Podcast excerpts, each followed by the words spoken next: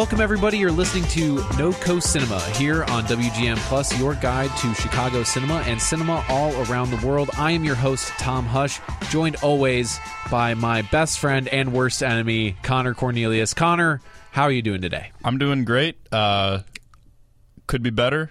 Because Yeah? As uh, as you mentioned, you, we're not really. Yeah, we're not really friends, but we are friends. We're like, I would literally do anything for you, Yeah, but also screw you. yeah. If you ever ask anything of me, I'll just spit at you or something. Okay. Well, that's what we're. That's the emotion we're going off. That's where we're at. That's where we're at with this episode of No Coast Cinema. So much cool stuff coming up on the show today. We talk to uh, the guys from Soft Cage Films. It's a non-for-profit film production company that uh, is making some really socially relevant, socially challenging films and they're doing it in a beautiful super professional way and we talked to them a little bit about what they're doing what it's like being a non-for-profit film company. And we also talked to filmmaker Nick Alonso, who made a film called Chicago, which is a really a love letter, but also a criticism, but just almost a, a diary. Like a dark comedy about Yeah, living a- in Chicago. Exactly. A dark comedy that kind of explores what it's like to be in Chicago every day. And, And, for for those of you who live here, I think we get it. yeah, I think we get it. So we talked to him about his film as well. And altogether, it's a packed house, this show. Uh, altogether, we also talk about our favorite films of the 21st century after the New York Times released their 25 top films of the 21st century so far. We talk about that in our after credits sequence. But for right now, let's get into our coming attractions segment where we talk a little bit about the business of cinema, uh, what's going on, what's new, what's happening in the cinema culture. Now, Universal Studios' reboot of The Mummy was supposed to set up the new Dark Universe label, came out this last weekend, and uh, that's a connected cinematic universe featuring legendary Universal monsters such as the creature from the Black Lagoon and Dracula. However, Universal's plans to join the ranks of Marvel and DC's cinematic universes may be in some jeopardy. The Tom Cruise vehicle proved a critical failure with a paltry 17% rating on Rotten Tomatoes, and it's also a box office bust, raking in only $12 million domestically on opening day. Hmm. By comparison, DC's Wonder Woman pulled in 15 million this Friday and that is in its second week. 15 million so it's still on top of the box office. However the Mummy has fared much better overseas with a gross of 56.8 million at the international box office and according to deadline.com it's on track to hit 139 million dollars overseas making the Mummy Tom Cruise's biggest opening ever. This is mm. all of the Mission Impossible movies. This is everything he's done. This will be his biggest opening if the movie stays on track to make that 139 million. So the film is going to make its money back or at least most likely going to make its money back and the dark universe is going to trudge onward. So the question is, do movies even have to be good anymore? Do they ah. have to even be successful? Connor, I need you to explain this to me. Well, this is just a classic. I, I don't know. It seems odd that the studios are. It's also. It seems creating a universe is such an isolating thing. You know, they're going to be beholden to this for for at least the next ten years, creating all these movies, and then they're like, I'm sure they'll do like an ensemble style Avengers thing where they all Oh, get no brought doubt. together and have to fight like Kronos or something. But um, if you remember back a couple years ago, they tried to actually kick off the Dark Universe with Dracula Untold right. Which was it was like a like a dark gritty not really a horror movie basically like an action approach to dracula. Al- almost exactly what they did here with the mummy this kind of action movie take on on a horror character. But look we've got dc that's already a relatively dark uh, it's definitely the tone and the styling of the films are very dark. And then you've got marvel which is just on the lighthearted side. What I really wish that we could have seen from at least this installment of the Dark Universe. Who knows if they'll go forward to you know improve this or anything, but they're horror films. They were the subject material that they're pulling from is horror, and these movies are not really scary. There are horror elements that are kind of informing this lukewarm action adventure with like this really dark uh, filter put over all of the shots, and and we've seen it a million times. Yeah, it's uh I don't I just don't get why they felt the course of action was to make themselves indistinguishable from any other movie that has come out really like these these it's basically a superhero movie Yeah. um, if you don't mind spoilers and i really don't care because i feel like you're probably if you haven't already seen the mummy you're probably not going to see it i mean tom cruise it's basically tom cruise torture porn where he is continually killed and brought back to life and he is this uh, supposed to be morally ambiguous but mostly just kind of a dick Yeah. character and no one's likable um I mean, you do have Russell Crowe as Dr. Jekyll, mister mm-hmm. Hyde, Yep. which is kind of an interesting thing, and he's doing his prim and proper sort of deal. I, you know, Russell Crowe with an English accent, whatever. And to pull kind of from your idea that it is a superhero movie, Russell Crowe really functions as like a like a Nick Fury. Yeah, if you're familiar with the Marvel Universe, he's supposed to be the connective tissue. They have this whole organization called the Prodigium or something like that. And then they pull him into like Shield, basically. Yeah, like it's- warehouse. what I what I'm just tired of is this whole cinematic universe thing being applied to any property that they can. It made sense with Marvel because and the and DC as well, I suppose, because these are comic book properties. This is ostensibly what they were already, this connected universe, and they just sought to adapt that for the screen. Mm-hmm. That's so the it- next it, logical step for them. right, and it has you know pretense, But, this then, is a universe of reboots. yeah, a universe of reboots, and even with uh, you know 2014's Godzilla and the recent Kong Skull Island, that is again in of itself another universe that they're trying to create. Oh, crossover, crossover. Godzilla, King Kong. Yeah, exactly. And I guess it's cool. And I liked Kong Skull Island. I Yeah, thought that was a really fun movie, but like why couldn't it have just been that? I'm not really super interested in seeing um, Godzilla necessarily fight King Kong. I don't care about these characters all that much. No. Just make a monster movie. Yeah, and that's not what you're looking for in a monster movie. You want to watch them run around and smash each other up, smash up a city, and then the humans have to deal with this like giant problem that they, in one way or another, have created. And then you rebuild the city and then you do it again. Yeah, like it's, listen, there's know. a there's a reason that this used to work. Yeah.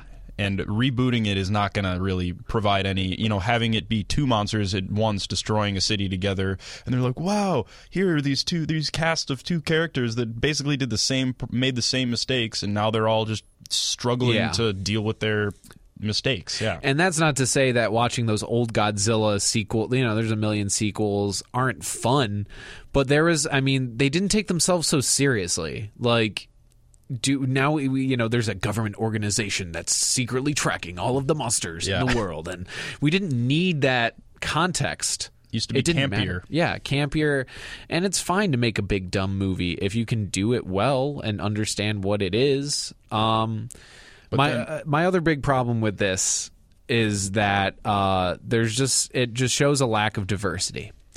And with the mummy, you picked the obvious choice, for, or not necessarily even the obvious choice, but a safe choice for a lead in Tom Cruise. oh yeah he's no uh stranger to physically demanding roles Yeah, which is cool. And those Mission Impossible movies are really good. Those later ones are still yeah. really good. ghost protocol i thought that was a great movie Great movie. i've And not seen um, the fifth yeah, it's uh definitely check it out. Check it out. And it shows that it's not like Tom Cruise isn't a bankable star. no and he works hard Yeah, he works hard, but it's just um clearly people didn't want to see him in The Mummy. They wanted Brendan Fraser.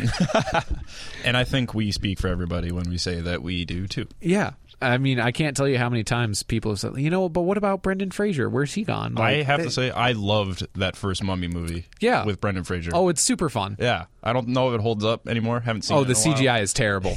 It is like it is beyond bad. Like it is very obvious. But from the trailer that I've seen for the Mummy, uh, I saw Suicide Squad, which was easily my least favorite movie of the last I don't know ever. yeah, and there was this scene in the trailer for the Mummy where the the female mummy is like her arms are outstretched and she's just like screaming at the uh, camera, and it reminds me of just a scene in Suicide Squad. And to go back to your Yeah. idea that it's like a superhero film, it's just like where is the ingenuity? yeah, where's the originality? yeah, exactly. If you're just pulling from everything else that's already out, like I mean, I think that's just their ploy. It's just like, well, we don't have any superhero franchises. What do we have? Oh, we've got the Wolfman. Like, let's turn that into you know a superhero. yeah, Or you know, or the Mummy, and it could have been really cool. Like it's a cool property, but you just had to do something interesting with it, and they just elected not to. yeah, there's some psychological elements that you can get into the the head of the character, like Doctor Jekyll and Mister Hyde, obviously, Sure. and then the Wolfman having to you know transform into that. But there's just like you said, there's a, just a lack of originality, and in in a world where there are too many reboots already, creating a cinematic universe where it's tying all of these reboots together, it's just it's this is not a great start for the universe. That's for sure. Right. And um And I'm just sick I'm just sick of universes, really. Um and that's not to say that good things can't be done in universes. I would say that the Marvel films are on the whole generally pretty good. There Yeah. have been some real standouts um and you know, I don't mind the universes, but you can you can't invest constantly in this many different continuing storylines. You have to have movies that just stand alone and are just that. Yeah, and even Um, DC, it's with Wonder Woman. They're finally seeing some critical success. Obviously, they're raking it in at the box office, and Mm-hmm. they finally seem to have found a stride that separates them from from Marvel. But also, I mean, I've been talking to a lot of people about this movie. They think it's better than most, if not all, of the Marvel films. Really? Yeah, That's very interesting. Well, you know, I think that's a, a fair a fair shake to them. You know, and, and with- if we all remember, DC had an incredible start to you know adapting their some of their more popular uh, uh, property with The Dark Knight. yeah, and that and that wasn't even in a universe. No, it it was wasn't. like it, it was a trilogy, which are you know commonplace in in in film, and uh, you know, and it worked well, and it had a beginning, a middle, and an end. Mm-hmm. And the question is here is that if you never stop telling the story, where's the satisfaction? Yeah. If everything's constantly looking forward, if everything you do is just only a lead up to the next thing, where's the payoff? Yeah. You know, and with the Marvel universe, they're expecting the big payoff to come in this in this next round of Avengers movies, split into two parts.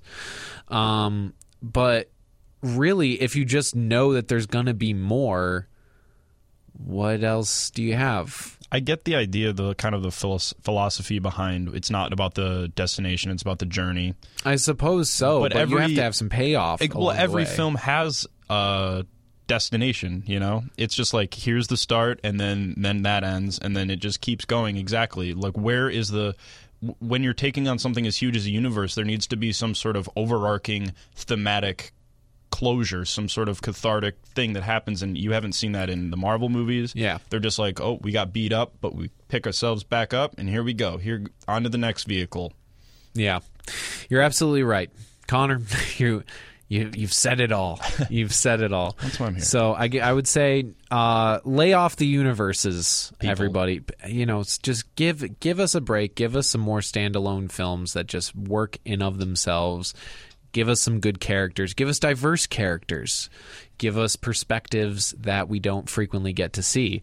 And actually, that's what we are going to be talking about with the guys from Soft Cage Films in our feature presentation segment.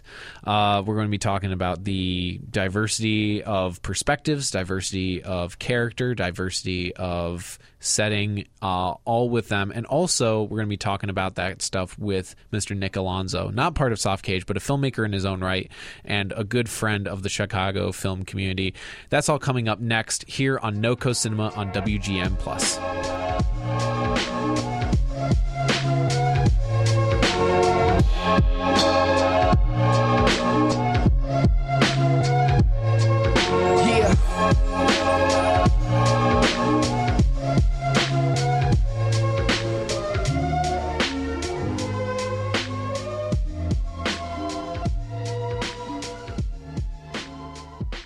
All right, everybody, you are back listening to NoCo Cinema here on WGN Plus. We are your guide to cinema here in Chicago and all around the world. I am your host Tom Hush, and joining me again, as always and forever, Connor Cornelius. Oh, thank you, Tom. It Yeah. warms my heart to hear that. I, glad I'm glad.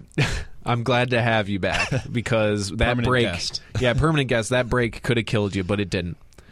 I could have murdered you in between the break there, and You I notice just, how I you just sort stand. of like become half opaque, or some or uh, half like Yeah. pearlescent at some point. I can see slightly through you. It's obscured on the other side. It's but weird, and then I just sort of my corporeal form just sort of congeals back when we get back and record. It Yeah. doesn't- that doesn't make any sense to me. But No, we'll investigate that. We'll investigate that among other And more. things and more here on NoCo Cinema.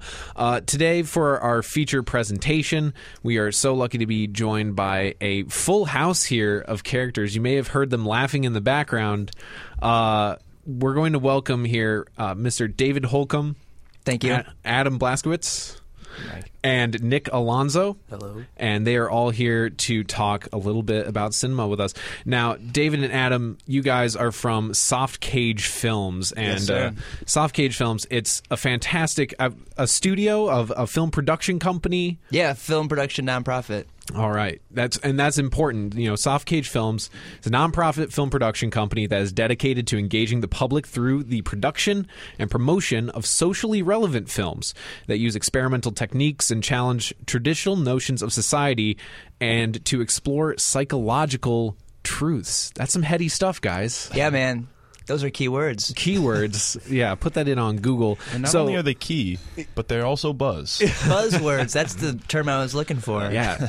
So if you could just tell us in your own words what that all means. You know, there's a lot of big words in there psychological truths, challenging traditional notions of society.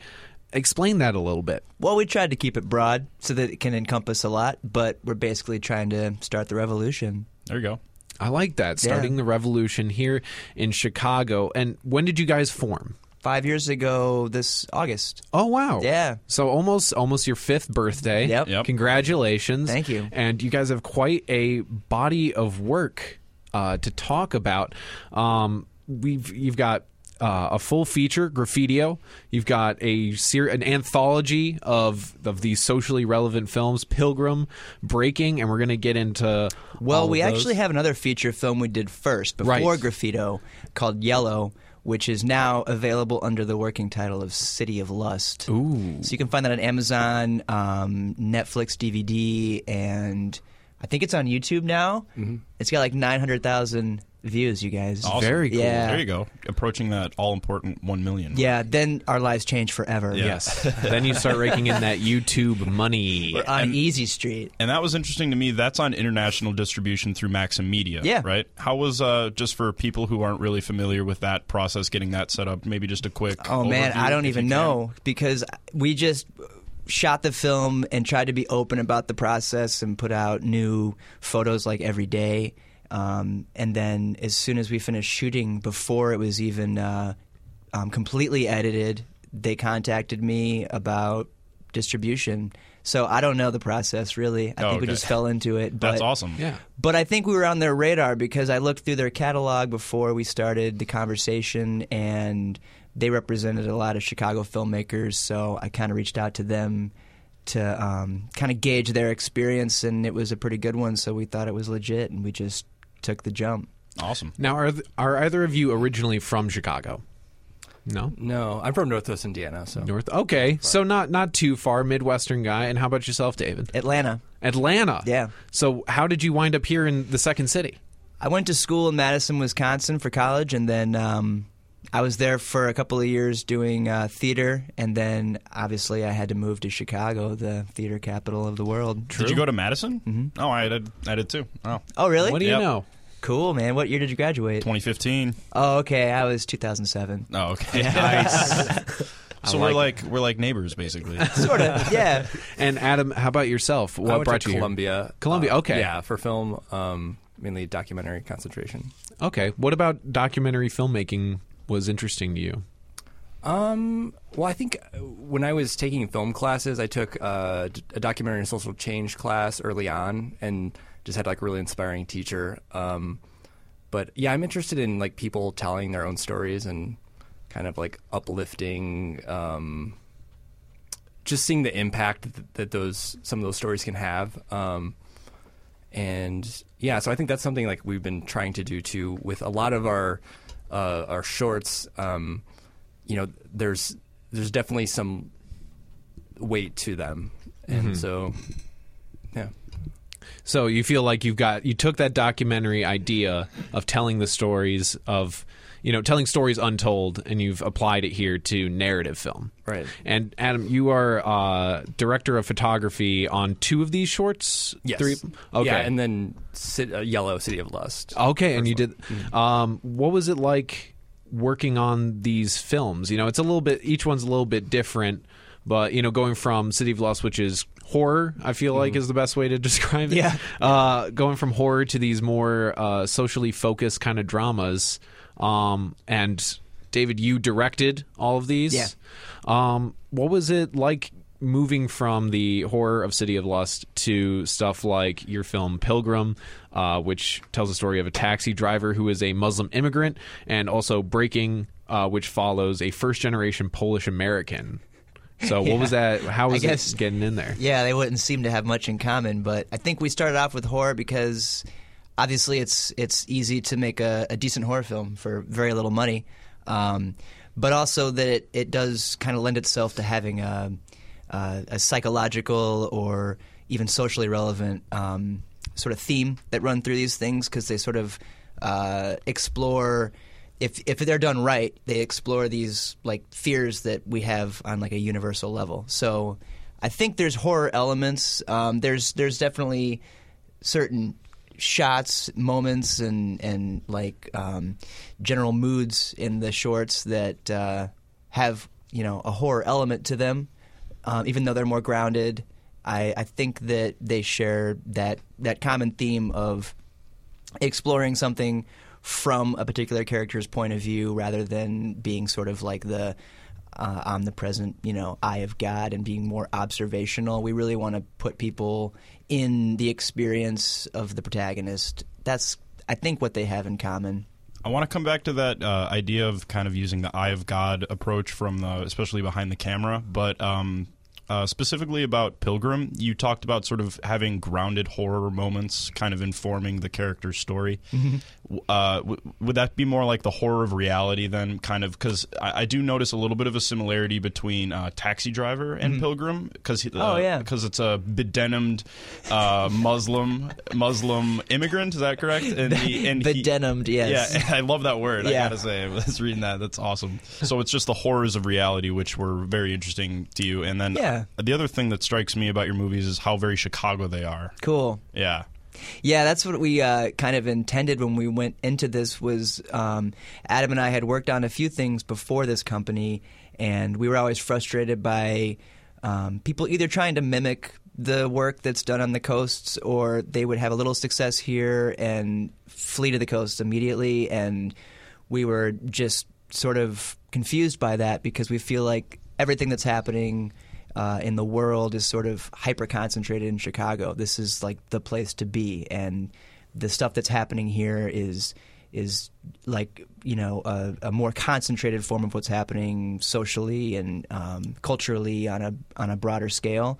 And this is we should be very proud of what's going on here artistically and Yeah. embrace that and sort of try to create our own identity that's separate. And that identity really comes through, especially in um, the look of the films. And I have to say, right now, this is some of the best looking filmmaking I've seen out of the kind of Chicago indie scene.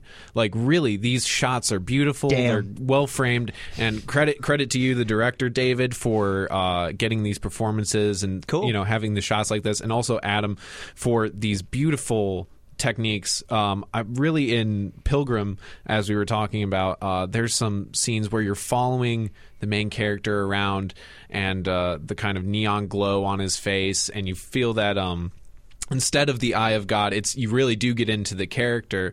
Uh, Adam, if you could talk a little bit about what your technique is um, shooting these films, and how do you achieve that polished, really professional look? Oh wow! I, I, I, was- I, I don't mean to shocked. gush, but it really does look fantastic. Yeah, it's just very artful. Well, we typically have like s- very small crews, um, but really like Dave has a really good vision. So um, I think I'm really concerned about is like just making sure that everything's motivated. So not having shots that are just like unmotivated camera movement if it's not necessary, it doesn't serve the story. Um, and I think going back to like Yellow, that was like my first like actual like real project shooting and I was just like, oh, I want to play with like all the things, like and do the slides and do that. And they weren't really motivated, but it was kind of like amped up, like it was supposed to be kind of over the top. Um, and I think that with some of this, uh, like kind of the films that I'm drawn to, are kind of like a slower, drawn out pace, um, something, you know, one shot scenes, um, something that you know you can like kind of take in more of the acting and and not have a ton of cuts. And I know each project's a little different, but with uh, with Pilgrim, we were shooting outside, exterior nights mostly. Um, so with the camera we were using, we just kind of like not being super mobile, having a lot of tripod, having a lot of um, shots, uh, camera mounts uh, on the car, um, and then some glide cam stuff. Yeah, and it never really felt um, unfocused or anything like that. Like as you were saying, with uh, no unmotivated shots, it was almost like you you were just going with the character, and um, there it was. I, it's almost indescribable because it's it's you don't even notice until the until you you've already got past it. You're like, wait a second, we just got through this whole scene and it felt really natural, and Oh, it felt cool. like everything was. It, you're too engrossed in the story to notice the edits and all this sort of stuff until it's already passed. And I feel like that's the the best quality of it. Wow. is that you can just get engrossed in the story. Um, speaking of stories, where did these ideas come from for these socially uh, motivated films? Um, I think, like Adam said, we uh, we're really into documentaries, and there's like this power. Uh, a lot of the documentaries we like are, are are about like seemingly normal people or um, like sort of natural uh, occurring things. They're not heightened. They're not you know they're not superheroes, but you you follow someone long enough, and uh, I think you can empathize and you can identify with them, and they don't have to be a rock star or a politician on a big scale. So that seemed like what we wanted to explore with our films um, narratively. In terms of the shorts, though, um, and so Graffito and then these three films in this short anthology, um, those were ideas that were sort of um, I don't know the genesis of them, but they were written by um, two other members of Soft Cage Films who aren't here, Heather Mingo and John Sutton. Um, and so we just wanted to explore the the life of these these single characters rather than you know larger ensembles, so that we could really explore their experience as it relates to um, the you know culture of living in Chicago. That's fantastic, and that culture really, really, really does come through. Cool. Um, we're gonna take a little break here. Just uh, don't go anywhere. Everybody, stay exactly where you are. I see you moving. Yeah. Nope. Stop. Cut it out. We're just going to take a little break and then we'll be right back with some more uh, with Soft Cage Films. And we're also going to talk to Nick. I know we got to get you in here because I really want to talk about uh, this upcoming double feature that um, these guys are doing with our friends over at Cinema Obscura. So stick around. It's NoCo Cinema here on WGN Plus.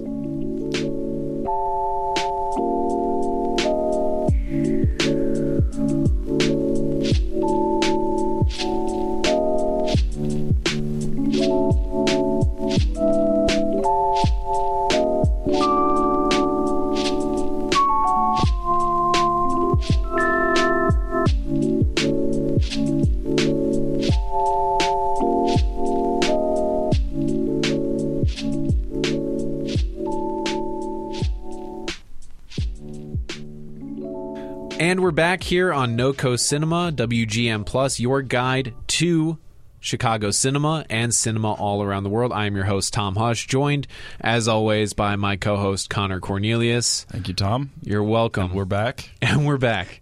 Put it on. Put it on the record. We came back and we made it out alive.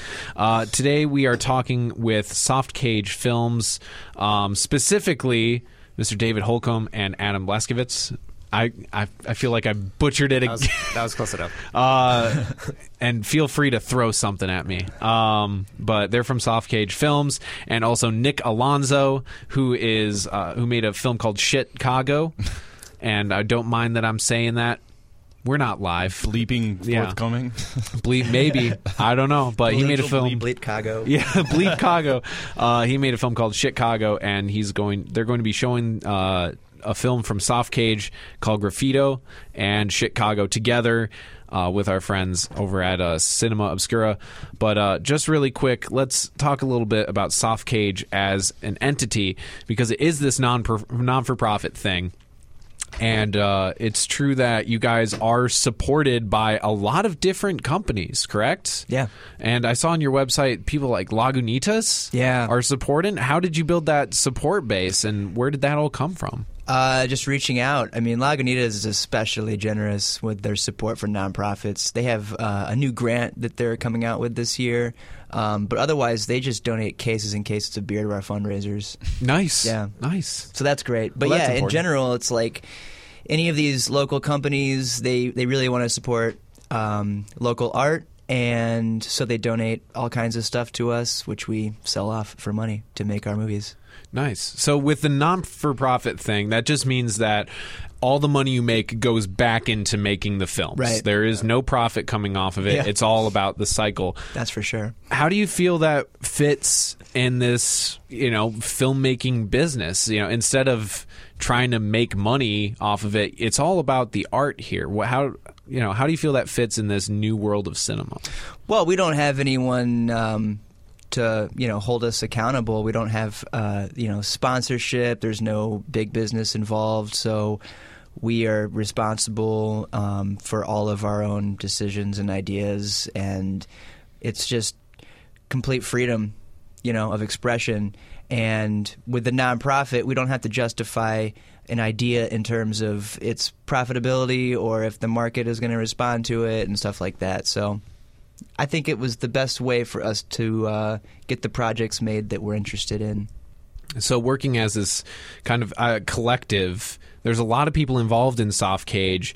How do you feel it um, it works for you guys as a creative entity, having uh, this many people working together to make you know cinema? It's it does it feel like a big you know does it feel like Hollywood or does it feel like something else?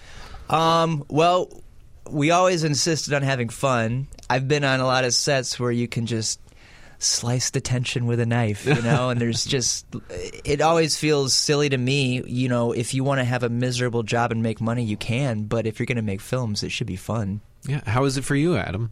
I, I completely agree. I met Dave on a short film that he was directing, uh, "Death of a Cyber Salesman," and I was just like, a friend was like, "Hey, uh, can you PA or we need, you know need extra help?"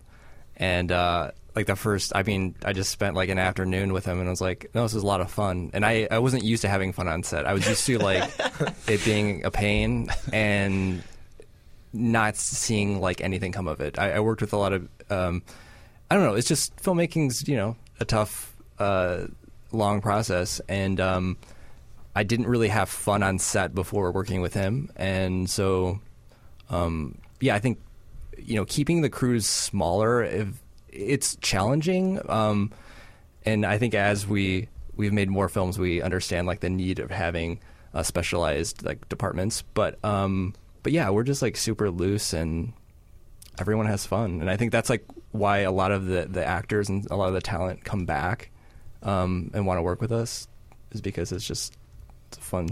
It's a good fun place. set, yeah. Yeah, we're trying to grow our ability to pay artists, but right now, you know, none of us get paid, and all the money we raise goes right into the films. So I feel like we at least owe it to people to be a positive experience, and that something comes of it, like the films get finished, and that the food is on point.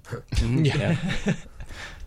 So, um, talking about working with a small, kind of a loyal crew, uh, I noticed on your first film, Yellow City of Lust, you were uh, billed as a writer as well. Yeah. Um, and then going forward, you worked with, it seems pretty consistent with uh, Heather Mingo and John Sutton. Yep. Uh, what is it like interfacing with two other people who are writing the scripts for the story? And then obviously, filmmaking is just a bunch of tiny moving parts that all have to work together. Yeah. And so, with a smaller crew, I imagine it brings its own challenges with that. For sure. I feel like a lot of people are kind of playing double, triple duty, you know, on set. It's one of those things where if you just see something, you know, just jump in there rather than it's not my job, which is fun.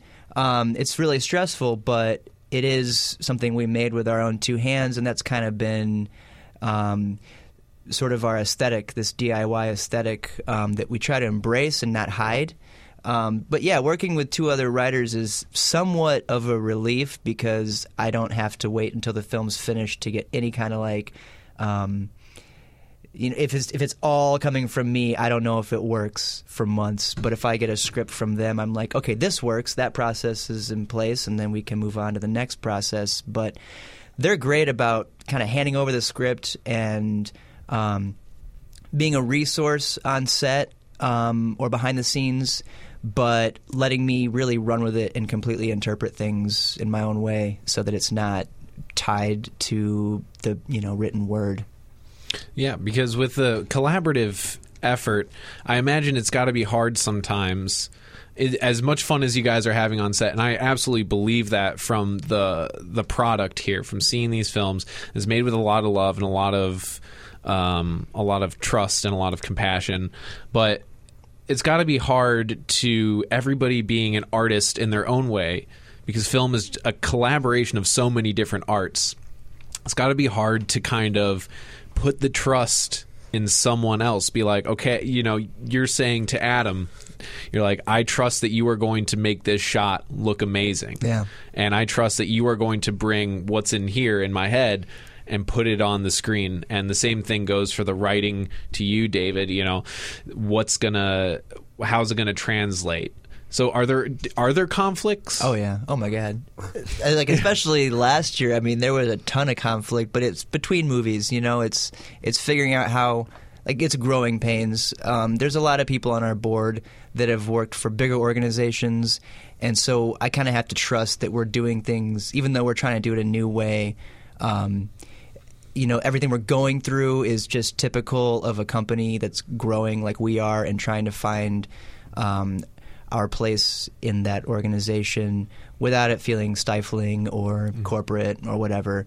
But um, yeah, when it comes to collaborating, I feel like my job is less getting my ideas translated, you know, to screen like a photocopy, and it's more about taking something that like Adams framed up and realizing that that's that's a better version of what I had in my head, and then kind of re-editing the entire film, you know, on the spot to fit that new perspective. And so I just got to believe that you know my job isn't really to to have all the best ideas, but to identify the best idea and say, you know, now we're going with that direction and follow that where it leads us. The mark of a great director i would say i would say And also, actors are pawns. Get back to God, work. the- yeah, those actors, man. Such divas, such divas. So obviously, you guys. I mean, I think we're having fun here. I don't know. I can only speak for myself, but uh, as much fun as you guys must be having on set, you guys deal with pretty serious subject matter. And uh, Adam mentioned that you were very interested in documentary filmmaking and all of that. Uh, would you say that the uh, that your main interest is in sort of that like dramatic uh, telling the story of a single character? Uh, how did that get informed? I suppose. I think probably budgets. It's hard to make a huge, big ensemble film like a Robert Altman thing on a limited budget. So our goal is definitely to move towards ensemble work. And um, like Adam said, I'm. He's kind of pushed me to be more patient in my filmmaking. Um, you'll see, especially with from from like Graffito to Pilgrim, a huge difference. I was doing the camera work on Graffito. My style is a lot different than Adam's. His is more disciplined um, more thoughtful, and I want to move towards that. Um, however, on a film like Pilgrim, especially, it's just like it can be it can be controlled chaos on set. We don't have permits. We don't have control over the traffic. We're trying to like coordinate 10 different vehicles pulling up to a bar, you know, in the middle of, I think they were like on their Stanley Cup run. Yeah. Oh, the Black Oh, Hawk God. outside that bar. So a lot of those like drunk guys smoking cigarettes, looking right into the lens, just got to go a- with it. Yeah. dealing with a live city. Yeah, for sure. Those are great moments. Though. Like I love. I love it too. There's uh, You can't direct that. No, the no. actor kicks over. Uh, someone had left like a cup, I think, of water like on the street, and the uh, the guy goes to pick it up, and our actor just kicks it right out of his like right before as he's Into his spitting it. face. And the guy was just Yeah. like, Oh my he just kind of like shrugged it off. Uh, the guy was Trying like, to be cool and he just like it. walked back into the bar. Yeah. All right. Well, there you go. There you go. Things that you cannot plan for on the set. I mean, that's the beauty of shooting in Chicago. You know, no, I like that. No permits, no problem. Yeah. Um, Well, problems, but Problems. we just try to embrace stuff as it gets thrown at us. You know, I find that like I kind of learned that on Graffito because making Graffito was sort of a reaction to our experience on Yellow, which was also a great experience. But we were so focused on things like continuity and um, making things like really controlled. And so on Graffito, it was like, let's just embrace the chaos and anything that gets thrown at us, try to try to figure out what the, you know the universe is trying to tell us, and then maybe go in that direction rather than um, trying to like cut it out of the film or frame it in a way where it doesn't appear because that wasn't what I had in mind. Yeah, and Graffito is of that new wave tradition. Um, films, I, I got a lot of Breathless, especially, Yeah. and I love Breathless, and I, I felt like that came through. 400 Blows, anything by basically Godard and Truffaut. And I want to bring uh, Chicago into this. Get on over here, Nick. You've been patient for long enough because Graffito and uh, Nick Alonso's film Chicago are going to be playing at Cinema Obscura. You may remember we did a, a fantastic interview. John Davies. John Davies of Cinema Obscura. So uh, good to know that the community is happening and it's it's so alive. Um, Nick, if you could talk a little bit about Chicago and what that's all about. Can I 'cause- just say how I first came across Chicago? I was Please at, do, yeah. I was at Cinema Obscura. He was uh, Nick was screening Chicago, and I was sitting there watching it, and like I just kept getting chills watching this film, and I'm like. There are like scenes that have direct parallels to Graffito, and we've never met. Right. It was just like melting my brain, and so I had to meet this guy. Yeah. All right, let's hear it. I appreciate that too. Um, so Chicago is just a uh, black and white day in the life of a Chicagoan. Um, the main character doesn't really have any lines. Um, throughout the film, he just runs into a lot of random characters. It's about like 65 minutes. Uh, and I don't know, I just wanted to make something really simple. Um, and I wanted to base a lot of the characters that uh, people that I've met on the streets in Chicago. Um, and yeah, it's just it's really weird because sometimes when I show the film to someone, they're like really thrown off by some of the characters because they're like, um, like for example, there's a scene where um, like a homeless guy's talking to the main character and like calling him like. I don't want to say the word, but um, Some uh, naughty uh, words. Yeah, like um, like a slur word for like you know um, homosexuals. Or, Oh, yeah, okay, right, yeah. And like I felt very uncomfortable with putting that in the film, and even the actor. Well, like my friend who was the character, uh, he felt very awkward about it. But like that actually happened to me, and I just wanted to take everything that's happened to me in the city that like I thought was kind of weird and like interesting and sort of funny and like for some parts. Um, and putting it in a film and just like trying to make people laugh. And it's actually surprising that a lot of people laugh during a lot of other scenes. Um, like there's a scene where um, a guy's watching porn at a library. Uh, and um, what's great is that I actually took audio from an actual like video. Oh my god! But um, it's happened, and like um, I know a lot of people um, have seen the film in like um, different states. Um, I have a friend that's from India, and he watched it, and he kind of he he related to it in a way where like there's a lot of weird stuff in every other place in the world, um, and like I thought that was great that he told me that because um, I when I was making the film I was just like afraid like oh only like people from Chicago will get it, but I feel like other people that are from different places like actually like can relate to it. Um, Yeah, I think it. I think um, from the I was watching the trailer for Chicago, and then watching it kind of like concurrently with Yeah. Graffito. Um, it was. I mean, I get what you're saying, David. Where it's just like the parallels are there, and I think they both represent Chicago in a really in a really manic sort of interesting odd way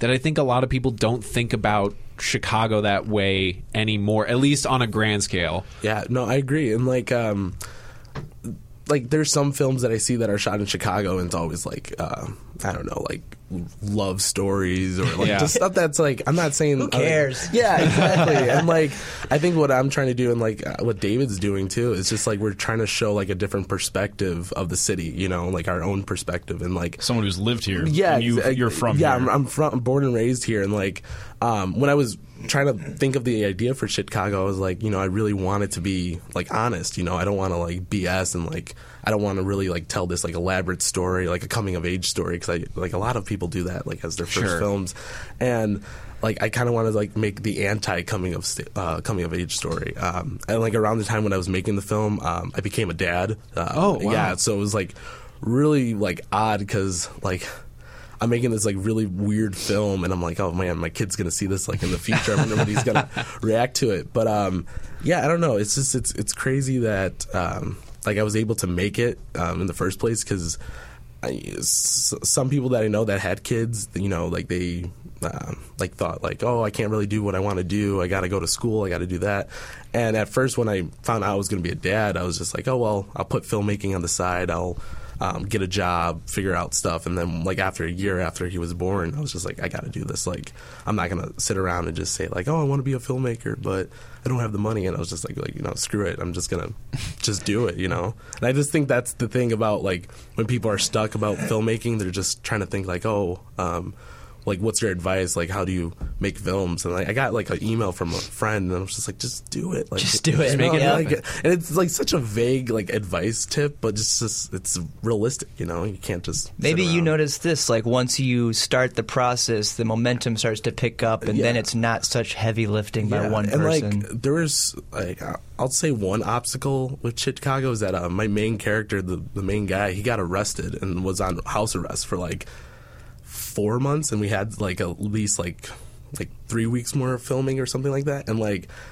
And there was even more obstacles after when we finished filming, but like that was like the first one, and like I was just like, "What the hell? Like, what am I gonna do?" Yeah. And I just like, like, and don't get me wrong, I was like super pissed off. Like, Sure, I, sure. you know, I didn't know. Like, I could have just been like, you know, screw, it, I won't make the film, or I'll just redo the whole film. I don't know, but um, like, I think if you're patient and just you kind of like stick to it, and you're just, you know, I'm like, I'm not religious or anything, so I didn't like go to religion. I was just like, uh, I got a job, so Yeah. that was one thing. Um, and then after when we started filming again, um, well, there was a. I got an email from CTA that was like. Uh, actually, was funny about like permits. Um, I was shooting on the CTA, and I guess Yeah. the trailer got somewhere. Like um, it was shared by people of the CTA, which is like a stupid Facebook. Oh. Yeah, and like half the comments were like, "Oh, this looks interesting and cool," and, and, like the other comments were like, "This is stupid. This is artsy fartsy, hipster douchebag." Like a lot of like stupid stuff, but it was cool to get like free publicity, basically. Yeah. Um, but I think someone complained it, uh, com- made a complaint to CTA, and like I got an email just saying like, "Oh, you're not supposed to shoot on here." Yeah. Um, I used to I used to get when I was in uh, college studying broadcast, we were so told not to shoot on the CTA. Yeah, yeah. But it's like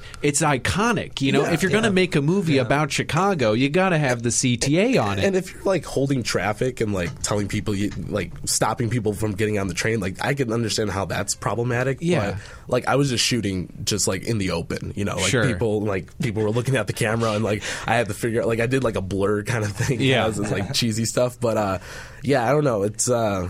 Like we, there was like a few obstacles in the film, and like I, I think every time when I came across a problem, I just thought like, okay, I have to finish it because if I don't finish it, then I can't tell this great story about how I did finish it. right.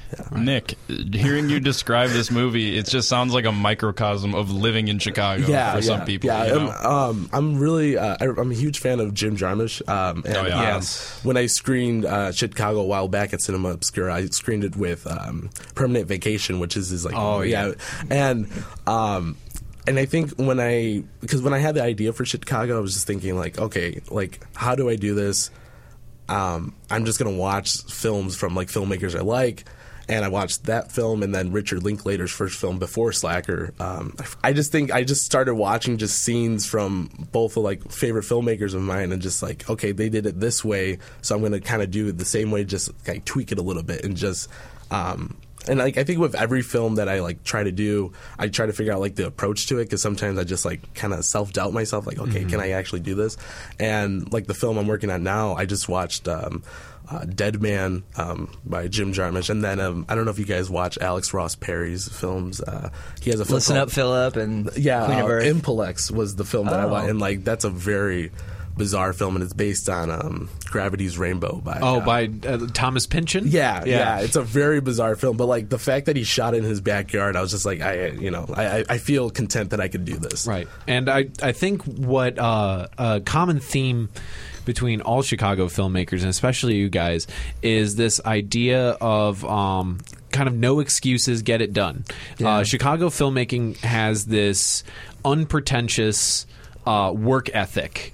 This it's the whole idea of the city of broad shoulders, the city of hard work, and it comes through in the cinema, and it comes through in all your films. Um, especially, I want I just want to mention and no uh, ego Break- too. Yeah, no ego. I mean, Nick's a director, but he's going to be working as a PA on my next Exactly. film, and then I'm I, I PA for other people all the time. It's not like I've got to be in charge all the time. Yeah, this isn't Hollywood. This is Yeah. where everybody's working together to make a single thing. Yeah. and um, I think that's none more evident in uh, than in Breaking.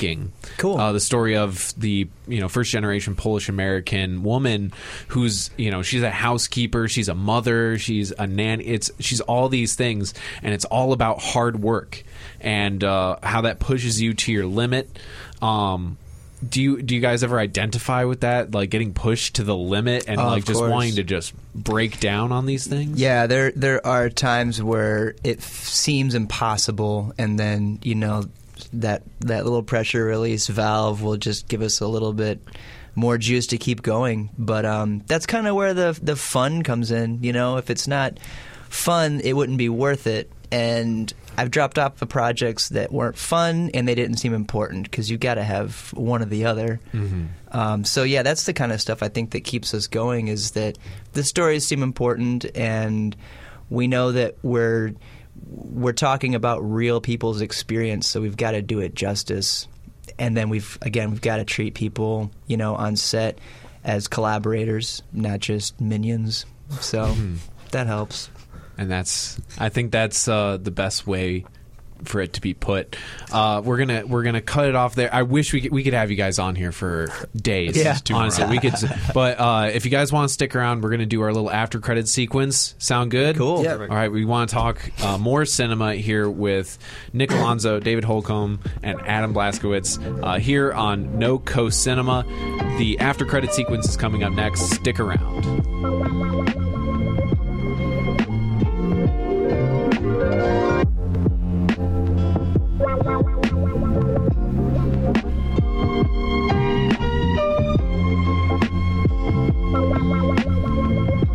Everybody. If you're enjoying the show so far, why don't you go over to facebook.com slash no coast cinema podcast, give us a like, and uh, there you'll be able to find all of the episodes that we've recorded so far every Monday.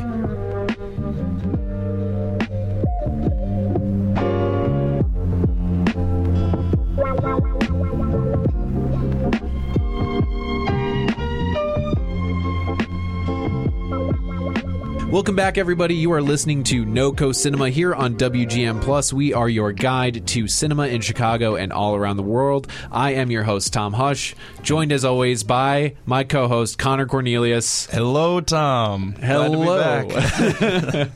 We're getting to the slap happy portion of the show. We've just been having a fantastic conversation with uh, so- the guys from Soft Cage Films and also Nick Alonso, who is not part of Soft Cage Films, but is a part of this loving film community here in Chicago. Thank you guys so much again for coming on the show.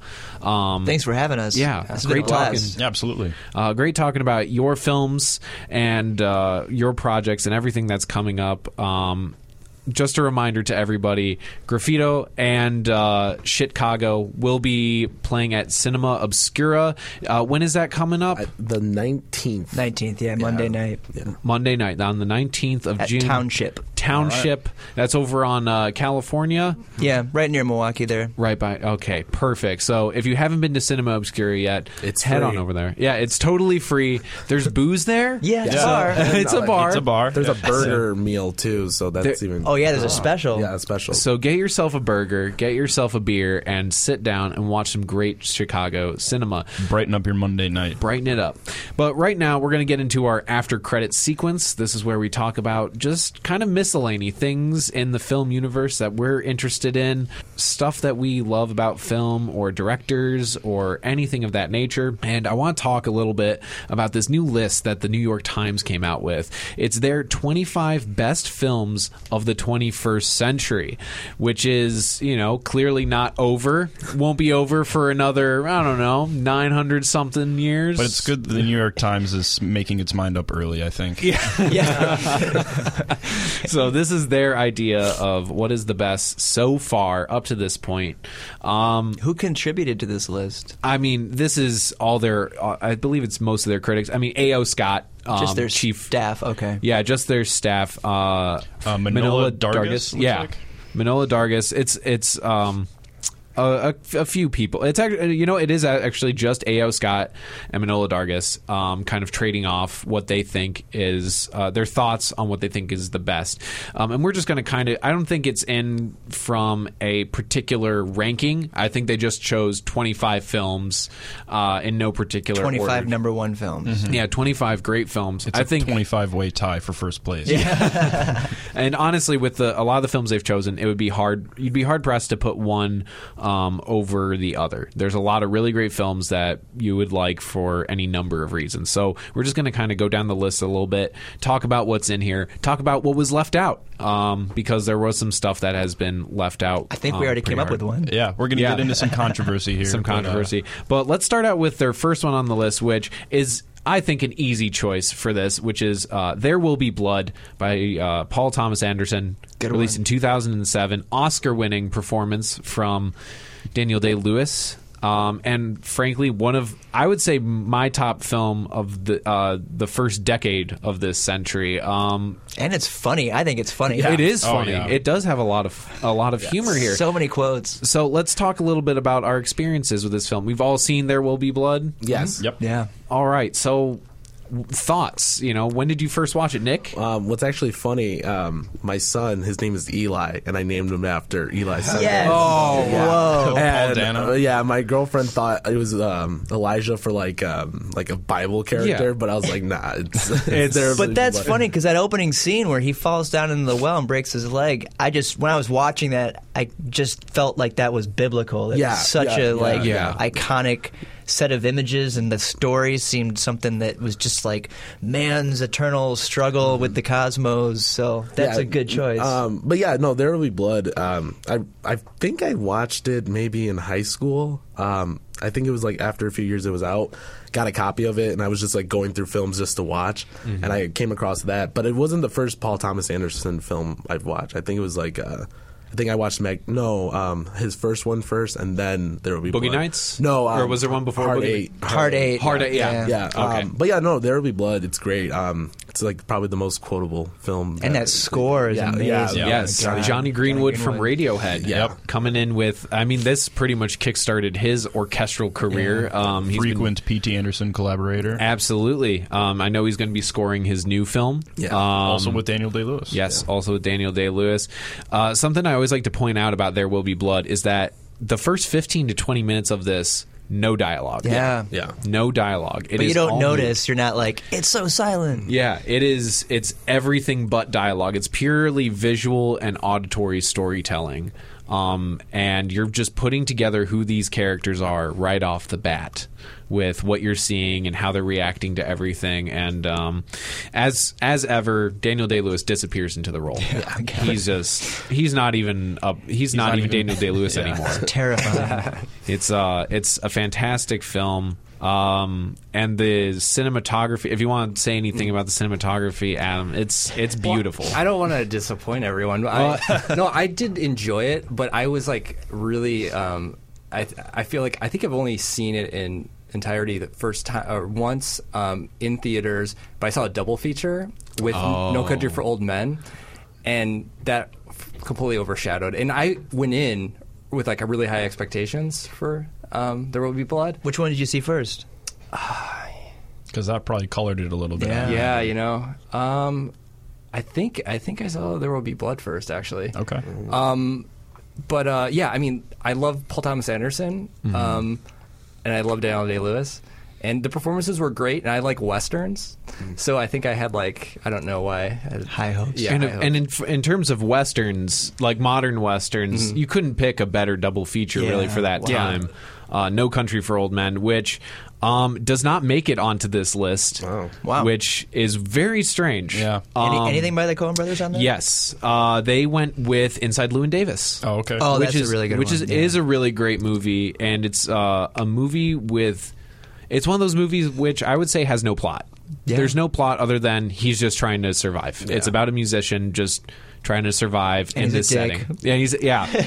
it's one of those. Yeah, it's a movie where the main character you're not supposed to like him mm-hmm. necessarily, but you are rooting for him. Yeah. so you have Yeah. this weird like You're just suffering conflict. alongside him. Exactly. You're you suffer alongside him and you're just like, wow, he got this girl pregnant and then he lost that cat and his music is like not as good as it could be and he's just aging. But they and, justify that that cynicism. You're like, yeah, yeah, he just keeps getting screwed. Yeah. The system, man. Yeah. And but you're but you're you end up cheering for a guy who is super flawed as we all are and uh, i think it taught maybe it teaches us a little bit about how to love other human beings despite their flaws is that you have to cheer for the uh, you have to cheer for the human spirit Yeah, it can't Even- always be about a paragon of like virtuosity, you know. True, true. But honestly, between those two, if you had to, if you had to put um, either, either No Country for Old Men or Inside Llewyn Davis into that list, which would you have picked? Anybody? Well, I mean, I'd say inside Llewyn Davis. Yeah, I like. I really like the scene with um, when they're recording in the studio. Yes. with Adam Driver. Uh, oh, yeah, like, I think that made the film so outer space. That was really great. Um, I, I think I'd take inside Llewyn Davis. Inside Llewyn Davis. The scene I've where she's like on the Llewyn bench Davis. telling him that she's pregnant. I love that one. Newsflash: You haven't seen Inside Llewyn Davis? Whoa, I Adam, you would recommend it. love when did it come out? Um, I think 2013. 2012 or 2012, 2013. Yeah, something. You'd like that. love it. I think I was in Colorado. I can't remember. Oh. It lost. they don't have actually- movies in Colorado. It you lost guys. to Frozen, I think, for a for an Oscar for best song. Oh, they wow. did. Yeah, they dude. submitted "Hang Me," I think. Off, No, they did please Mr. Kennedy. Oh, okay. It was please Mr. Kennedy. And they lost to "Let It Go." Wow. If I, I mean, I remember don't, correctly. I don't blame them. That's a great song. Yeah. I mean, I love that scene too because they do the the run through, and then it's like, "Who wrote this shit?" yeah, and he's I- like, "I did, man. Why?" And then have to go right into Yeah. it. He's so ungrateful Yeah. for his break. Yeah, and I, I really like Oscar Isaac. Um, Oh, Yeah, yeah, he's awesome. fantastic. But when it comes to the Coen brothers, it's really it's really hard to pick just one movie to put into that yeah. canon. Have you guys seen A Serious Man? Yeah, No, I haven't. Great That- that's really good too. and that's another that's another 21st century film. Oh, nice. Yeah, nice. Um, yeah, Serious Man is. You could, I, yeah. It looks like they just had to pick one, and they're just like, well, you know, inside Llewyn Davis, you could probably do worse. Yeah. Um, another one that I think is interesting to talk about is at number eight here, and we're kind of just going all over Yeah. the Yeah, list yeah. at this point. Uh, Boyhood by Richard Linklater. Okay. Oh man, I haven't seen that. Yeah, I never saw it. But Oh, uh, wow. Familiar with the what they did to make the film. Right. It Yeah. shot over a 12 year period. Yeah. And um, it basically it was him. Uh, have you guys seen the Before trilogy or any like Before Sunset? Yeah. Before Midnight. Uh, So Richard Linklater, who I would say most people know from School of Rock, um, and Dazed and Dazed and Confused. Just Yeah. confused. Um, he kind of does. He keeps experimenting with his whole like no plot thing, Yeah. where he's just like, I'm just gonna see what characters do. I'm gonna write what characters do and try to emulate real life as much as possible. And I would say Boyhood is probably the um, the pinnacle of that vision. I wish I'd seen it, man. My favorite is still Bernie. Oh, Bernie, uh, I un- love that movie Jack so Black. much. Jack so Black, underseen. Not And that people. song that he sings in the car, Yeah. it's like my favorite song now. Um, getting into animation here, we've got two interest, two great um, entries into this list for animation. Uh, we've got Spirited Away, which is One of my favorite movies. yeah, you kind of have to. Yeah, right. I like um, my neighbor Totoro more. Than- More? Yeah, Yeah. yeah, yeah, I don't know. Something about that film is just. I Yeah. and if it, luck, luckily for Totoro, that could be in the best of the 20th century Yeah, because that's yeah. an back in. It's weird to think that came out in '88. Really? Yeah, Really? 1988 Wow, was when that was originally released. Wow.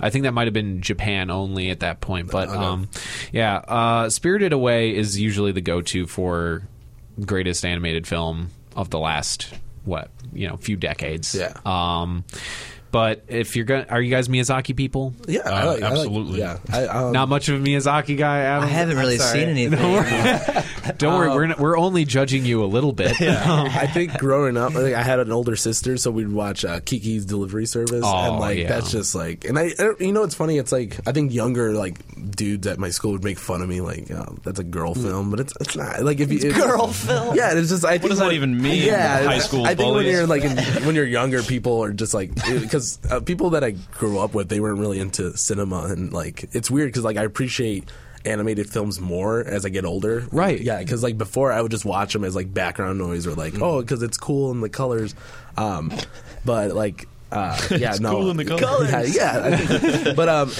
it's funny because like um, I'm really specific of what I show my kid because like I don't want to like um, like I remember people were asking me at my old job like, are you going to go take him to see Boss Baby? I'm like, no, like I'm not. He's going to be watching uh, You're not Apocalypse cruel. Now Redux. Yeah, Yeah, yeah, exactly. But like, yeah, I don't know. Um, This but- is why capitalism is bad.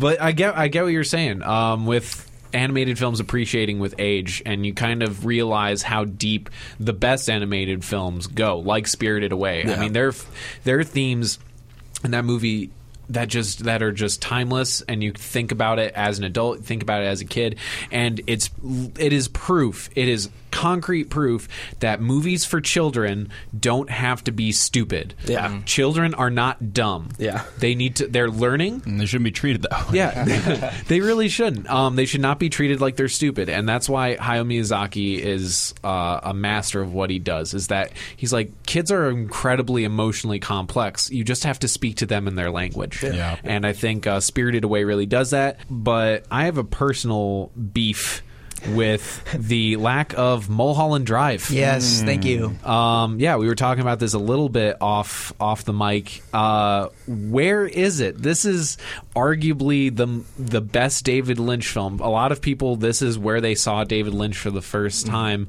If it wasn't um, like Eraserhead or maybe Twin Peaks. Yeah. Um, what is that? What are everybody's feelings on Mulholland Drive? It's And one of those maybe, funny you know- films. Like every time I see it, you know, a scene will start, and I'm like, I have absolutely no like recollection of this scene being in the film. Like it doesn't even seem familiar because it's so not random, but it is like that dream logic where the scene doesn't necessarily come because of something that happened immediately before or immediately afterwards. It's just there, part of that tapestry. Like the scene where the the the um, the the housekeeping woman gets like shot through the wall. Oh, yeah, yeah, I love yeah. that. Always Love that. forget about that scene Yeah, until it happens. And it's so funny. Yeah, it's so hilarious funny. movie. And she's screaming. Yeah, and he has to like try and choke her, and she's wrestling him Yeah, down. yeah, yeah. And then the the, the the janitor sees him, and he's just like, call, "Yeah, call the hospital." She's hurt bad. Need help. Oh, but uh, yeah, the dream logic. Um, it's it's just so it's so David Lynch, Yeah, and and it's a um, great movie to show people if they're not familiar with his Yo, with his stuff. yeah. Yeah. I mean, apart from maybe uh, Blue Velvet, yeah, it, yeah. it has the most. It's the most digestible. Um, Er- I would say Eraserhead is the most David Lynch David Lynch film. It's his first one, and it's just like if you want to get where this guy is starting out from, watch Eraserhead. But if you want to watch something that is a little bit more palatable, less horror. Sort of, um, and ev- I think everything he does has elements of horror. Oh in yeah, it. the guy behind the dumpster. Oh yeah, Ooh. horrifying. And then you the see burn it, victim. you saw it like slow it down, and you watch, and you're like, "This is silly." Yeah. But the build up to it is horrifying. Oh yeah, Yeah. But Lost Highway, I mean, with uh, That's my favorite, I mean, that's for my sure. favorite. But like, uh, Ro- uh, Robert Blake, Yeah. yeah, like Mm-hmm. Robert Blake's playing like a maniac, and he's really a maniac. Yeah. and they're like, "Let's put you in whiteface so that you seem crazier." Yeah. So uh, yeah, no Mulholland And Gary Drive. Busey's in it. We all forget.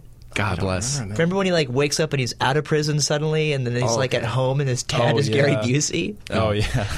Oh yeah, So, so I want to I want to Marilyn throw Manson this was out. in that too.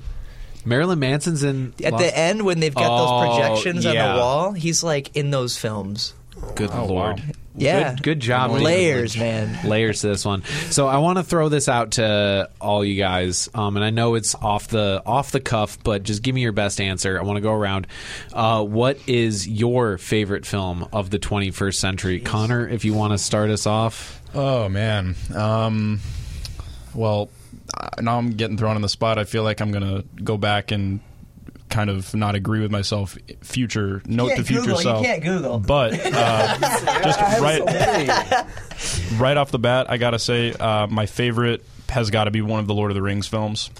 That's got to be in there. I would say you could even say all three of them as one single work. if I can you count it to. as Lord of the Rings, as I would. Tolkien intended it, I would. then uh, there you go. That's the mine. extended like five hour cuts. Uh, or- there, okay, so if you actually want some timestamps, I've, I've got that encyclopedic. Okay. I've got that on call. So the last one is four and a half hours. Oh, The second one, we're talking specifically extended here, the only way to watch them. Uh, the second one is clocking in at about four hours and six minutes. And then uh, the Fellowship of the Ring comes in at a cool 345. cool. Yeah, nice and brisk. pace. so Lord of the so the Lord of the Rings, I would say you could call it all one film if you want. Cinematic achievement. yes, true. All right, Nick. Um, I it has to be between because I like uh, I like Inherent Vice. Uh, Paul Thomas Yeah. like not too long ago. Um, 'cause I saw that like about like ten times in the theaters. At first, I I didn't hate it. I just didn't get it at all. And I think it's just one of those films that you got to keep on watching and Sure. starts connecting. Okay, Um, 'Cause I've seen it once and I hated it. yeah, I should probably give it a I shot. honestly recommend, and like it's actually like it's kind of messed up because I, I don't think he does director's cuts, and like there's trailers with like added footage. I'm like that would have been a lot funnier if that was in there. Um, I but, remember um, that. Yeah, and like um, it's either between Inherent Vice or Spring Breakers. I really like Spring Yeah, Breakers. Spring Breakers, good one. Yeah. With James Franco Yeah. playing Yes. like a riffraff. It's- Look at all my if you're if you watch Harmony Korine's like earlier films and like if you're a fan of him and then you watch Spring Breakers, it's like an absolute blast because I know people um like I saw it with some friends and they had no clue like what Gummo was or anything that he's done. Trash humpers. Yeah, exactly. Trash humpers. And they all hated it. They were just like, "What? Like this is stupid." Like I think they were expecting because it's like again like a film that doesn't really have a plot. Like there's kind of some Things plot just going- happen. Yeah, and it's just like I explain it like a two-hour music video with Skrillex music, and like I don't like Skrillex, but like that film makes it uh like um. Uh, It makes it exciting. yeah, yeah, yeah, and it fits. And um, I really like uh, how he talked about like why he made the film and like when he was a kid, like uh, around like co- he didn't go to college. Um, he would skateboard a lot and like he would never go to parties. So it's like kind of interesting that he made a huge film with parties happening Yeah. constantly and like he does it really well. And I, I think he does that thing where he gets his cameraman and just like starts shooting everything and like Yeah. in like total chaos like throughout the whole like set or whatever. But um, It does a really good job of making these parties that initially seem like a blast, and there's like naked women everywhere, and you're like, "Whoa, this is crazy!" And then as it goes on, you're like so desensitized to it that everything seems grotesque. Yeah, yeah, and no. you're like tired of it, and you're like, if I see one more bouncing set of boobs, I'm gonna throw up. And I never thought I'd say that. Yeah, yeah. No, I, I agree. And like, uh, I saw that in theaters like at least five times. I saw it at the Logan like twice. Like back. Did you know they shot some of it on this camera, the Really? digital Haranizumi? Wow. Yeah, they didn't shot know the like the the stuff that looks like eight millimeter Oh, okay, stuff okay. on that. That was part of the reason I got this camera. Nice. Very nice. All right, Mr. Holcomb. Well, I wish I could pick something more artful or avant-garde, but I got to go with Zodiac. Oh, but Oh, I, Zodiac's that's- great. That's an awesome movie. I think I watched that like once a year. I saw it in Dublin, and I was with a friend, and he just like walked out halfway through. He's like, "I'll meet you at the pub," and I was, I was, I was really into it. But I think as I watch it, I appreciate it more and more and more, and the way that it deals with time and this growing sense of existential dread. Like Yeah. your life is running out. This project you've been working on, there's no end in sight you've you've burned everything to the ground around you in pursuit of this truth that may never happen. And that's interesting. I was gonna. I wanted to ask when you went in to see the film for the first time. Did you know that it was an unsolved case going into it? I don't even know if I knew much about the Zodiac. Really, I think Yeah. it may have been my introduction to it. I kind of mm-hmm. had sort of lumped him in with a lot of other serial killers in my mind. Like I saw Summer of Sam. I thought it was a similar story. I thought it was something that had an, a, a definite An ending. end, yeah. yeah, and but it just doesn't. Yeah. yeah, and I just love how this guy is so obsessed with putting the puzzles together, and it gets more and as it gets more and more complex, people view him as crazier and crazier because there's got to be a simple explanation. Yeah. I don't know. I feel that way sometimes when you're slogging through a film. You know, like eh, that that that those few months between the time you're done shooting and the time that the film comes out, it's just you. I, I don't know, Nick. Do you edit your own stuff? Yeah, yeah. So it can feel like that if it's not clicking and it feels like it may never click. Yeah, and you're just working on something that no one believes in yet because they haven't seen anything come from it and maybe there's certain things in your life that fall by the wayside and i- i- if if it went on much longer you know you could burn your whole life to the ground hundred percent. That's a great choice. A fantastic choice. Zodiac as a metaphor for filmmaking. Yeah, there you go. Interesting. All right, That's actually Adam. my thesis. okay. yeah, I'm like everything's swirl. I'm trying to figure out w- if I could pick one. you have to be clever about this Well, you oh, can. no, I, I'm already gonna. Yeah, I have a clever one. You have to make up for. but uh, You have to make up for your. But I do- I think I like know an yours. avant-garde. I'm Yeah, gonna I like, write you- it down and yeah, see if I'm it- right. so yeah, do it. Well, I Uh, will. Okay. So So I'll uh, my pen up because I know I- this. I'm trying to think if Punch Drunk Love was in the 90s or if it No, that was 2002. Okay, that's one of my favorites. Just the use of sound Yeah. um, is insane. The score is great too. Yeah. yeah. and then like someone who is like very anxious and like All right, I'm in my head, like I've never seen s- that being able to capture in such a like a terrifying way. Right. Um, what a performance from Adam Yeah. Sandler. I know. like, who would have ever thought he It's- would give one of the most emotionally devastating Yeah. performances of like ever? and that's like a also like I feel like it's a almost a guilty pleasure because I Mm-hmm. don't want to admit that that's like, but um, but one thing that I keep coming back to is uh, Tony Manero, which is a Yes. Have you seen it? You know, I, I, okay. I've heard of it, Okay. but like, That's Yeah. the Saturday Night Fever. Yeah, yes. it's a guy in Chile who's obsessed with Saturday Night Fever, and he goes into a competition. Uh, but what this director who did another film after it called Postmortem, same actor, like amazing. Like what I really like about it is that he has like the backdrop is like in in uh, it's Pinochet. It, I think he's just like there's an uprising against Pinochet. There's all this stuff swirling around, but this guy It takes only- place in the 70s, right? Mhm. And this guy only cares about Saturday Night Fever, and he But he'll like walking through Yeah. scenes where people are being like murdered in the side of the street by these like government forces, and yet he's like and the Bee Gees are focused- playing in the Yeah, back. he's like focused on his like you know tuxedo and all this right. stuff. And then it's so weird because like they, um, so much of it's just him performing, like, preparing for this big like audition. Basically, it's like this. Um, TV show or, like, or it's like a reality sh- not reality show but they're going to pick like the top you know Tony Manero uh, and so when you finally show him performing it's just all a close up on his head and you don't Really? yeah and it's like but it's great like it's just it's just all about him and it's like terrifying yeah, because Um, he doesn't seem to be having fun. No, he's at not, all. no. It's like a ritual like thing that he's like got to do, and it's like he's like punishing himself or something. It's very Yeah. heavy. like obsessive about this Yeah. Saturday night. Because when he told me about it, I was like, "That sounds hilarious." and it's like, oh, but it's it goes deep. Yeah, and I'm like, oh my god, this is really horrifying and emotional.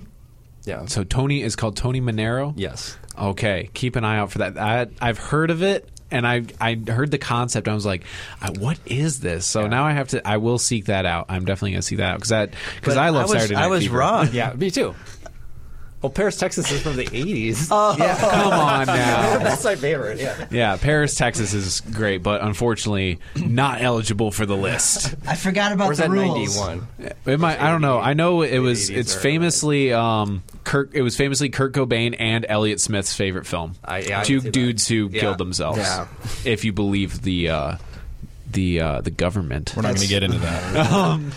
All right. My favorite. I haven't killed myself. I know. When I first watched it, I started worrying about you. You're- ooh, yeah, it's a super depressing film, but uh, and I'd love to talk about Wim Wenders at some point, but um, I'll just throw in my two cents. My favorite of the 21st century, and I feel like this will change at some point, but really, it's uh, for the longest time has been In Bruges. Oh, wow. yeah, Carol. nice. Good I one. love In Bruges. Probably one of the best crime films ever made. Absolutely hysterical. And the genre seems to constantly change. Yeah. it's funny, but it's heavy too. Yeah, just uh, Colin Farrell, probably the best Colin Farrell performance of all time. Yep. And I loved him in The Lobster. Oh my uh, god! Yes. I just thought of it. I was like, yeah. that should have been my pick.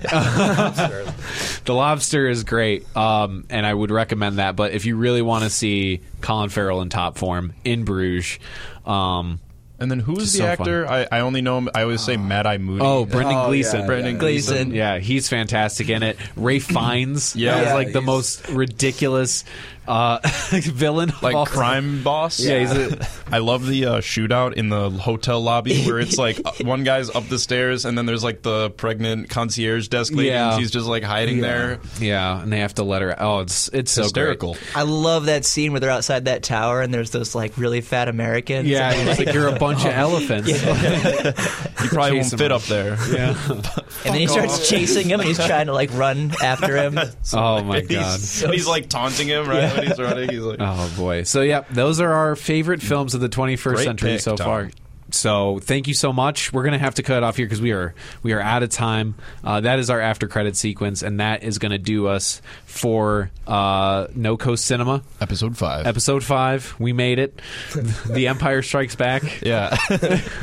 If, imagine if we released it four, five, six, and then went back and did one, two, three. How great would that be? That was smart. I- It'd be super smart. Uh, thanks, guys. Uh, if you could, you know, Adam, Dave, if you could tell us um, where we can find all your stuff from Soft Cage, how we can see it, where can we watch the screening of uh, Graffito? Oh yeah, so Graffito is going to be at Cinema Obscura on June nineteenth um, at Township near uh, California and Milwaukee intersection. Um, we've got a bunch of other screenings coming up um, of various films, including our latest Breaking. Um, you can find information at softcagefilms.com. We got a Facebook page. I think. We have an Instagram that nobody knows how to use, and uh, also we got a YouTube channel. We throw up all of our documentary stuff. Um, we try to have like a quick, like twenty four hour turnaround in those things, so they're like journalism. yeah, we're doing uh, a series called Activism Now. So it's a lot of the rallies and stuff that's going on in Chicago. Very cool, very cool. And Nick, where can we uh, see Chicago? Where can we Um, follow your work? Uh, the screening with David's film um, again uh, Monday the nineteenth. Uh, I think at seven p.m. Yeah, seven p.m. Um, at Township, uh, part of uh, Cinema Obscura. Um, you can also watch it for free online. It's on Vimeo. Just look up Chicago. Um, also, the Facebook page is just Chicago. You can look it up right on Facebook. Um, I'm still working on a website. I just I'm not too. Uh, What's your next awesome. film called? Oh, uh, it's a long title. Uh, the The art of Sitting Quietly and Doing Nothing. Nice. Um, and we're actually shooting some stuff tomorrow in the woods. So, Well, best- best of luck to And- you. Yeah, and Best of uh, luck. John has a little small part in it too. John Davies. John Davies, cool. Yeah, Ah, nice. Played himself, himself basically. Nice, So, yeah, so- nice. Curating a screening in the woods. Shit talking alien covenant. oh, was he? well, Uh, not really. You know, I had a small discussion with him about it. I liked it. I thought it was. We'll have to get him back on and give him a uh, give him a tongue lashing. All right, so of our mind. Nick, David, Adam, thank you so much for coming on the show. We really you. appreciate it, uh, and we will see you at the movies. All right, everybody, this has been No Coast Cinema here on WGN Plus. I have been your host Tom Hush, joined as always by Connor Cornelius. Thank you very much, Tom. I'm so glad we get to do this every week, and we're so glad that you all can join us. If you want to learn more about the show, head on over to facebook.com. And just you've heard of search, yeah, just search. If you've heard of it, if you've heard of Facebook, uh, give a little search for No Coast Cinema, and you can like us there. You'll get all the updates about what's going on. You'll get every new episode every single Monday, and uh, we'll also be sharing stuff from filmmakers we've talked to, uh, cool events that are coming up. No Coast Cinema on WGN Plus. Good morning, good evening, and good night.